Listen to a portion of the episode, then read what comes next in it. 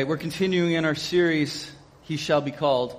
Um, when Hosanna and I first moved up here, uh, let's see, 14 years ago, um, a little over 14 years ago, um, she's, she's from Micronesia, like a, a, a tropical island and uh, and doesn't doesn't you know the Northwest is a foreign land to her. When we moved here from Southern California, her friends in Southern California said it's like you're moving to Siberia. I don't even know what's up there. It's just like the great north of some sort.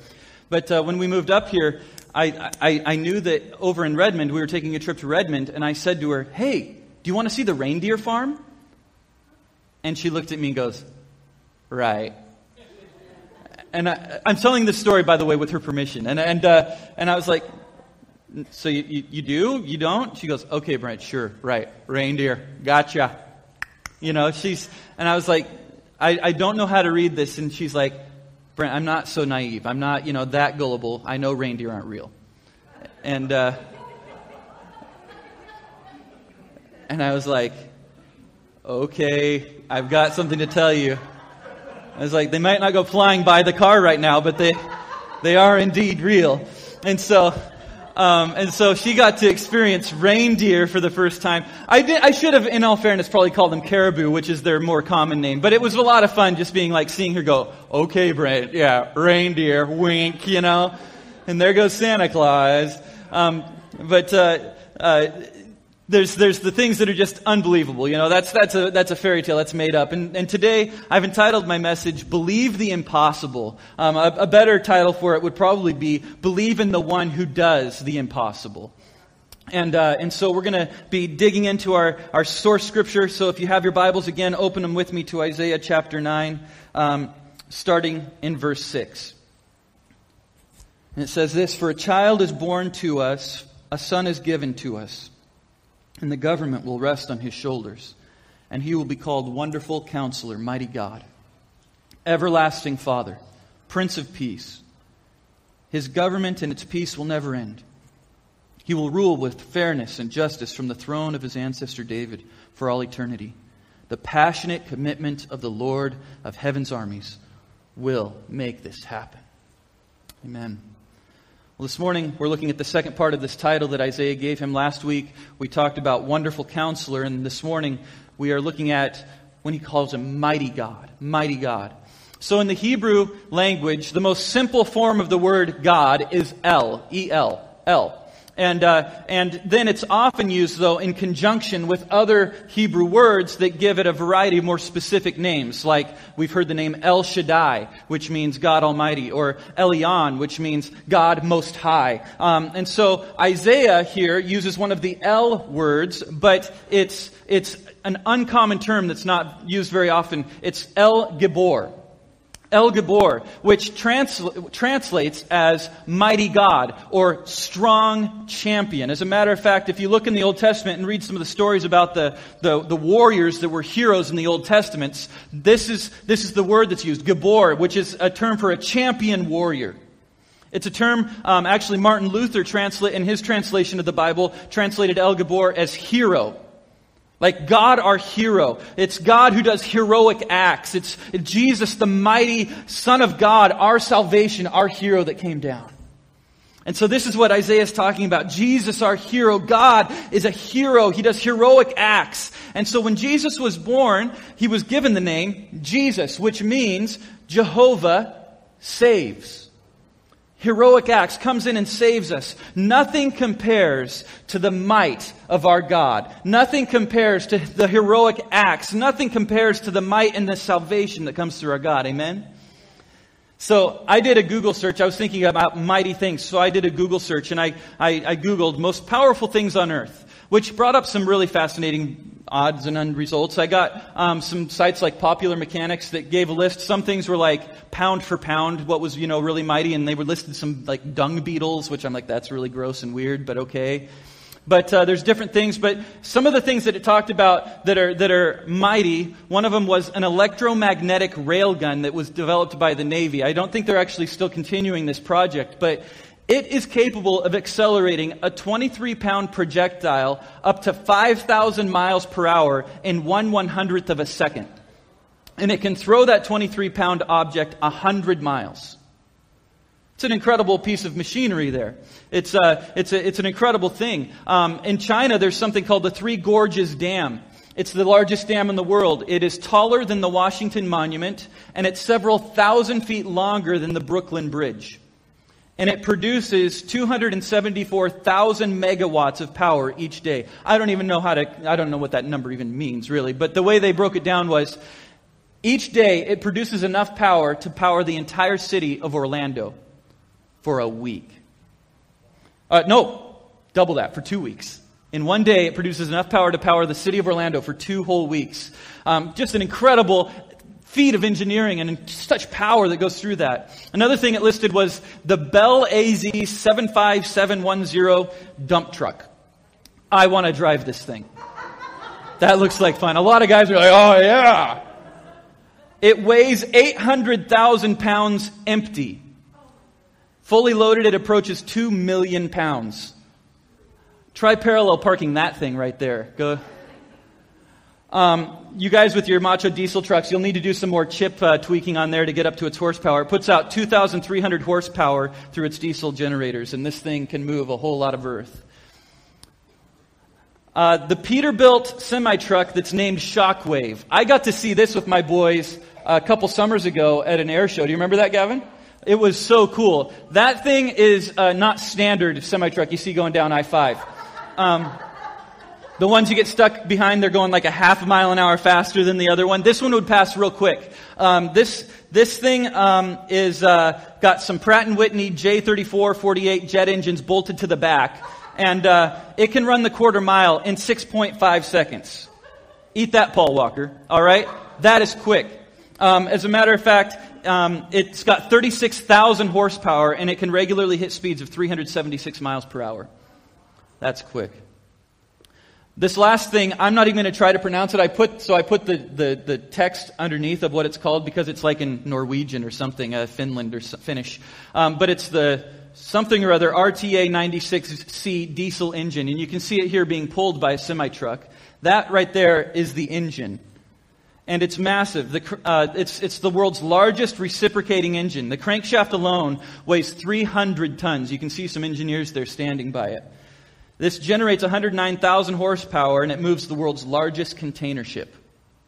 It's pretty amazing. But despite all that horsepower and the size of this, it probably still have a hard time pulling you up on water skis. But it's still a, an amazing piece of engineering. So when you think of the mightiest things on earth, you might think of uh, various things like the space shuttle. When you watch that launch on TV, or Niagara Falls, maybe something in nature, or aircraft carriers, or atomic reactions. You watch the, the tests that were done back in the, uh, during the Cold War. All of these things are sources of amazing power, incredible engineering, but yet none of them, even combined, can hold a candle to the p- power and majesty and might of our God. None of them can even come close to comparing to the might and the power of our God. Our God's might is beyond our understanding. He isn't just different than us, He is other than us. You catch that? I, I, follow like ESPN on Instagram and they'll show like a guy dunking a basketball and they go, this guy is built different. God's not just built different than us. He is completely other than us. He is above all. He is, he is supreme. He is, he is not limited by anything else. As a matter of fact, the Latin prefix omni means all all encompassing. So when scripture describes God, it uses these characteristics of omni. First of all, like omniscient. Omniscient means God is all knowing. He knows all things, whether it happened in the past, whether it's going to happen in the future, what's going on now. Nothing surprises God. His knowledge is total. It's complete. In the book of Psalm chapter 147, it says, Great is our Lord and of great power. His understanding is infinite. It doesn't have any limit. God is that big. Uh, the Bible also tells us that God is omnipresent. He's not limited by space and time. It's not that he can be there so he can't be over here, but he is in all places. He encompasses the whole universe. There's no place that's separate from God's presence. In Psalm 139 verse 7, it says this, I can never escape from your spirit. I can never get away from your presence. If I go up to heaven, you're there. If I go down to the grave, you are there. If I ride the wings of the morning, if I dwell by the farthest oceans, even there your hand will guide me and your strength will support me. That's incredible to me. Right now, all over the world, God is with people. He's with the people right now in Germany. He's, he's with the people in South Africa. He's with people in Brazil and, and Japan and the Philippines and Australia. And you go through the list. No matter where you are today, God's presence is with you. And you think about churches around our world that over the last 24 hours and, and some time to come yet are, are gathering together in the presence of God just as real as we are right now, just as present right now as we are. God is there with them. He is uh, omnipresent. Um, um, God also is omnipotent. That means He's all powerful. He has supreme power. He's not subject to our physical limitations. There's nothing outside of His power. So, if you remember last week, we talked about the story of Isaiah. We, we went and dug into why we're, what was going on in Isaiah as he wrote about who Jesus is going to be. He will be called, all these things. And the story that was going on with Ahaz. Remember, Ahaz was an evil king at the time, and he was making an alliance with, with uh, uh, the king of Assyria to try to avoid being invaded by another army. And, and, and despite God telling him, You need to trust me, he, he did his own thing. And so this whole thing was going on, and Isaiah was prophesying, trying to get the people to return back to God so that this didn't happen. Trust God. Stop serving these false idols. They're not going to lead you anywhere you want to be. There's going to be destruction. He's warning the people, but Ahaz makes his own decision, and for the time being, he saves Judah from invasion. But how many of you guys know that sin might work for a minute? But there's something else coming down the road. So he saves Israel for a minute, but the next generation comes, and Isaiah dies away, and, and this, this, this generation dies away, and a new prophet comes forward, and his name is Jeremiah. And so now that Israel's been taken into captivity by Assyria, they're gone. And just Judah remains. And, and this prophet Jeremiah comes along. and He starts to warn the same warnings that Isaiah had been making his ancestors, saying, You guys, judgment is coming. It's, it's going to happen. He's warning the people. But uh, again, it's falling on deaf ears. They aren't listening. They aren't listening to the voice of God. And so, if you'll join with me in Jeremiah chapter 32. Jeremiah 32. What's going on here is Babylon indeed has surrounded Jerusalem. You remember Isaiah's warning to the people, warning them, this judgment is coming, it's going to happen. And then Jeremiah sees it coming, and sure enough, Babylon has taken over Assyria. It's defeated Assyria, the former uh, ally of, of, of Judah, and now it has come and it has surrounded Jerusalem, and they are under siege. And so Jerusalem is under siege, and Jeremiah goes out and says, You guys are doomed. I warned you. You need to turn back to God this is going to, bad things are going to happen. And believe it or not, the king didn't like this negative, this negative report. So do you know, do you know what he did with Jeremiah? He grabbed him and threw him in prison. Talk about uh, so much for free speech, right? You can't share your opinion. He's just thrown in prison. He didn't like that, that what was going on. And so Jeremiah is sitting in prison. The city is surrounded by Babylon. And the word of God comes to Jeremiah. And do you know what God tells Jeremiah to do? Go buy some real estate. That literally, God comes to Jeremiah and says, Listen, I want you to go buy some land. There's a nice field. Go ahead and go buy that. Jeremiah is probably thinking, Who's going to care about who holds the deed to this land? I'm literally the invading army that is coming to haul us off into captivity is probably camped on that land right now. And you want me to go buy property? And, and it's just, it seems absurd. It, it would be a, a message that, that, that would, would make absolutely no sense. Jeremiah could see what was in front of him. First and foremost, he was in prison. You can't enjoy land very much in prison. But secondly, he's, he's, he's, the city is surrounded. The country is about to be invaded and they're about to be deported all over the world and be scattered. And so he, he, this, this is something that just makes no, absolutely no sense. Can I tell you, it is difficult to trust God when we can't, when we can see the troubles that we're surrounded by, but we can't see God. I can see a lot of my problems. I can see the bank account balance. I can see the economic reports that are coming through. I can see my, my, my child's report card, or for some of you, maybe their criminal record. I can see the doctor's medical report. I can see the bills that are building on the counter. I can see these things. These are measurable. You see, we have finite minds. We can measure, we, we can control or understand what we can measure and what we can control. We have these finite minds, but we can only grasp and measure what we can see and what we can understand. But God is beyond these things. God is bigger than these things. And God, God limits have no meaning to our God. God is able to do in the face of the impossible. God is able to do in the face of what's impossible. And here Jeremiah is sitting in prison. He's, he's sitting there rotting away in prison and there's an invading army around and God says, go buy some property. And it doesn't make any sense. But he says, I'm going to trust you, God, despite what I can't see. In John chapter 20, Jesus challenges us. He says, blessed are those who believe when they don't see. When you can't see the answer, when you can't figure it all out, when you can't have it in your little box, trust God. And so Jeremiah obeys God. And here's what Jeremiah, the realization he comes to in verse 17. If you were with me in Jeremiah 32, in verse 17, he says this. He says, Ah, Lord God. Now let me pause there. Ah. This is not like a Sherlock Holmes ah, like, ah. Ah, Lord God. This word, I looked it up, it's really interesting, is actually an exclamation in Hebrew of like pain, of shock, of surprise. Ah! Jeremiah comes to a sudden boom realization of how great God is. It's not like a dawning, ah, but ah! Lord God! It's this shocking moment of this exclamation. He says, Lord God, it is you who have made the heavens and the earth by your great power and by your outstretched arm. Nothing is too hard for you. Jeremiah comes to this knowledge of, wow, look how big my God is. I'm in prison. I, am I'm, I'm surrounded by a foreign invading army. Everything's coming down on us. He's telling me to do something that's out of, uh, this doesn't make any sense, but whoa, God, you're huge. Whoa, God, you're, you're so mighty. You made the heavens. You made the earth. All of this is yours and nothing is impossible for you. And then God responds to him in verse 27. He says, is anything too hard for me?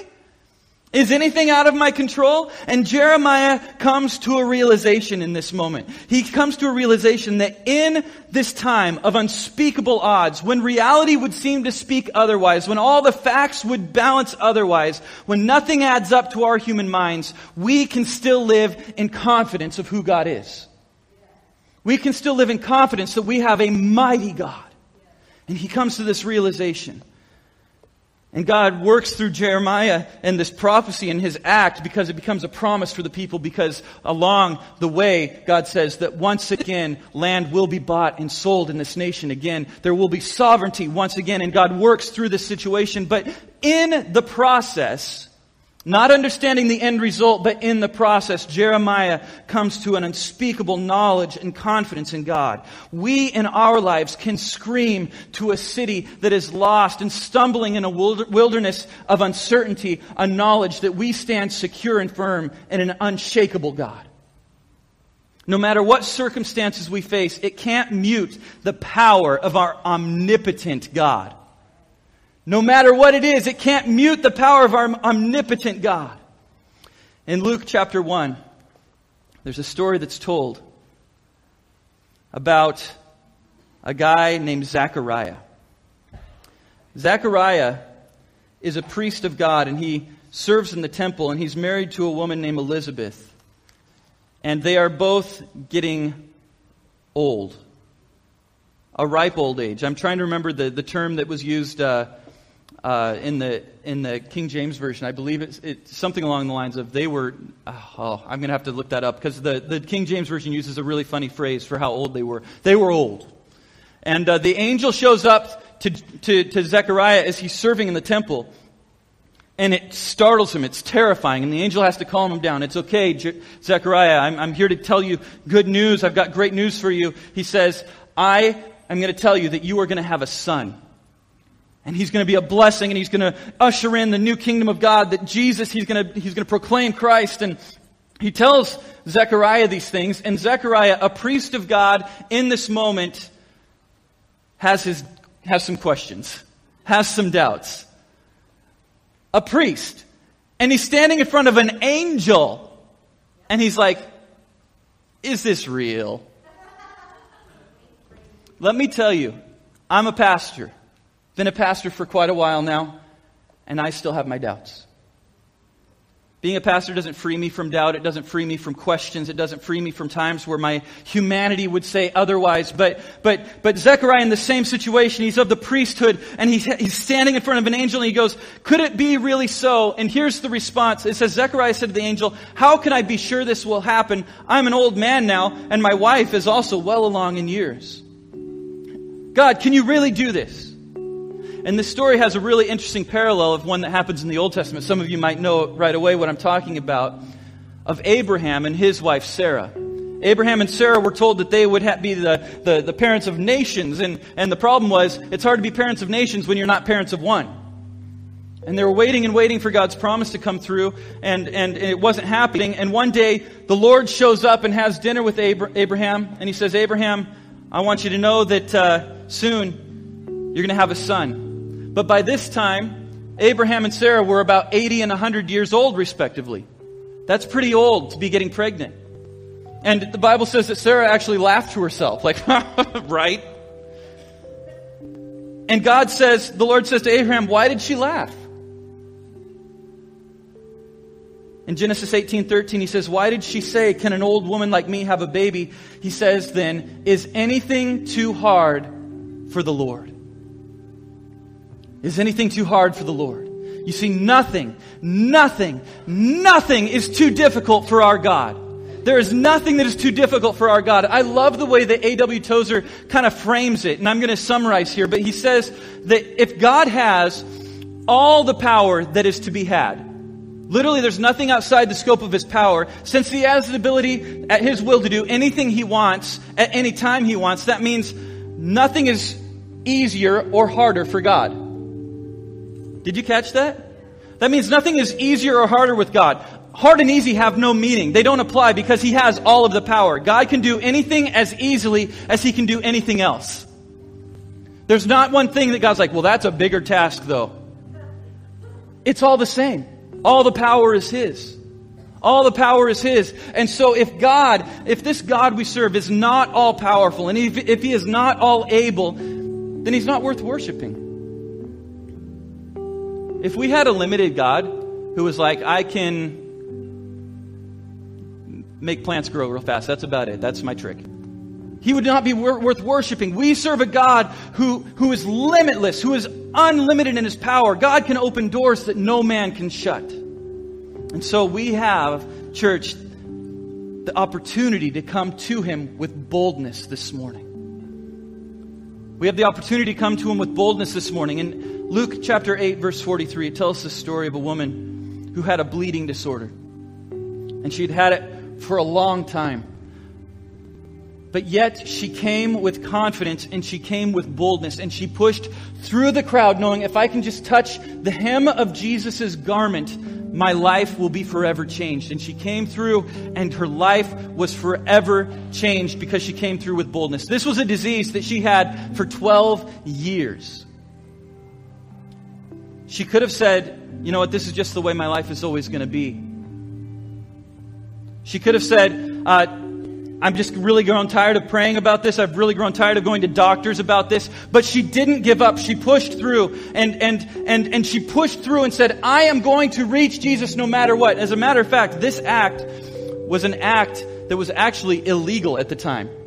Because she had this bleeding disorder, she wasn't allowed to have contact with any other person, but she pushed through the crowd to reach Jesus. She came with boldness. And this morning, we can come to Jesus with boldness. In Matthew 9 27, Jesus is walking and he's followed by two blind men, and they're calling out for Jesus to heal him. And he turns around and looks, looks at them and he asks, Do you believe that I am able? Do you believe that I'm able? This morning, I want to ask you this morning Do you believe that he is able? Do you believe that Jesus is able? And the second part of this question is do you believe that Jesus is for you? If you can bring the keys down just a little bit, I want to make sure I'm heard here. Do you believe that Jesus is actually for you? Because sometimes we believe, yes, He's a good God, yes, He's able, but he, would He really do that for me? Do you believe that Jesus is for you today? He is able and He is for you. And so this morning, I want you to invite Jesus into your circumstance this morning. Max Lucado talks about when things happen in our world, God gets into the situation. God gets into red seas that need to be parted. God, God, gets into big fish. God gets into lions' dens and into furnaces. He gets into jail cells. He gets into funerals. God gets into our situations. God doesn't just stand on the sidelines and cheer us on and go, I hope things go well, but God actually enters into our circumstances. That is why He is Jesus, Emmanuel. He is God with us, not just God cheering us on from a cloud up above, but God with us in our circumstance. We have hope in the face of uncertain times because Emmanuel, God is with us. We have durable hope because Emmanuel, God is with us. We know that circumstances can change and God does miracles because God is Emmanuel. God is with us. This morning, we're going to respond in that way. So if I could, let's all stand together. I want to ask those that are on our prayer team, our elders and our pastors to come forward and to spread evenly across the front. And we are going to take a few moments in responding to this God who is not limited by anything. Nothing is outside of his control. We believe that he is able and we believe that he is for us. Amen? He is God Almighty. And so this morning, here's what I want us to do. If you have anything in your heart that you need prayer, prayer about, maybe you have a physical ailment, there is something that you've been carrying a long time and it's time to come to the healer, I invite you to come forward. He is for you. Maybe you've been carrying some emotional wounds that are very deep. Maybe something was done to you that was out of your power, and you've been carrying the weight of that, something that wasn't your fault, and you need the healer. I invite you to come forward for prayer this morning. Perhaps you have a loved one. You go, God, will you ever reach them? let me tell you, He is here this morning. Don't give up the fight. Don't give up the fight. Continue to pray it through. See God through in His promises. So this morning, I'm going to pray and then I'm going to invite you forward and let's come seek our God this morning. And if you don't have anything that you want prayed for by one of our team, I invite you to come forward and just pursue God this morning. We ended early. You'll still get to the buffet on time. Let's come and seek God. Father, right now, we believe that you are King of Kings, Lord of Lords, that you are God who is powerful, that there is nothing that is outside of your control, and you are Emmanuel, God with us. This mighty God is not just on high somewhere looking it over, but he is here now.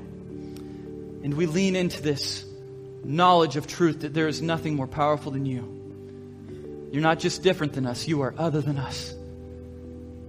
You are so strong and mighty. And this morning we respond and we come forward to receive with boldness and certainty that you are for us. In your name we pray. Amen. Amen. Let's come forward right now, church. Let's pursue God. Let's seek God together.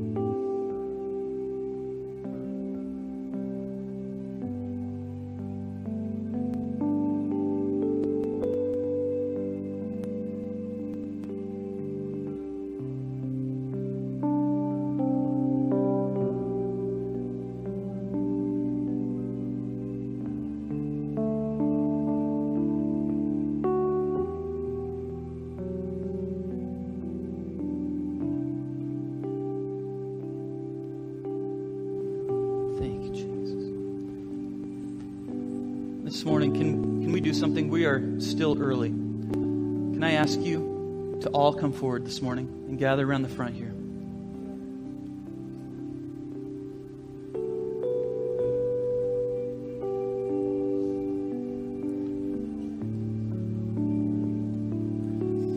We had many that responded up front, but I know that there are many, many, many, many. Push forward if you can, make room. I know there are many, many, many more stories and miracles that are needed. But let me encourage you to push forward in faith and in boldness.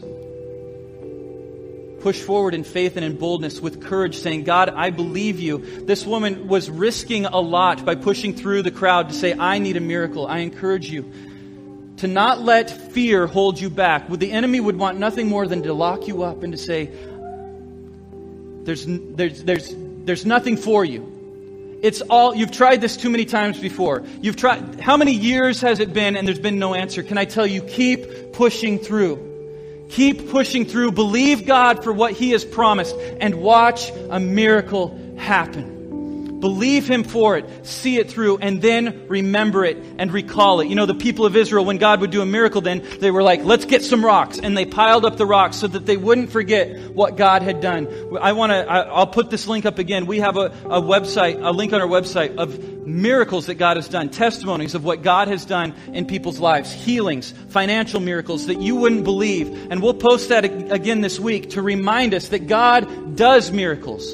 It's not just hopeful thinking. We're not just throwing wishes up against the ceiling. We were just in Macy's the other day and they have the, the wish meter with the letters to Santa Claus. We aren't writing letters to Santa Claus. We are going to the King of Kings and the Lord of Lords, the one who does miracles, a mighty God. This is our God that we serve.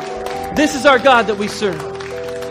So this morning, I want us to sing this song together that says, I'll stand before we go, alright? Sing this with us. And I'll stand with arms high and heart abandoned in awe of the one who gave it all. And I'll stand, my soul, Lord, to you surrendered all. I am is yours. Sing that one more time. And I'll stand arms high and heart abandoned in awe of the one who gave it all. And I'll stand, my soul, Lord, to you surrendered all. I am is yours. Sing, all I am is yours, Lord. We sing, all I am is yours. Yes, Lord. This morning to the King of Kings. All things are yours, including us. We are in your hands, we believe. And we entrust it to you this morning, Jesus, that you will continue to do immeasurably more than we could ask or even imagine. We thank you for it, Father. Amen. This morning, before we go, I want to read to you from Jude chapter 1. And then we'll be dismissed and you can get to the buffet, I promise. Jude chapter 1.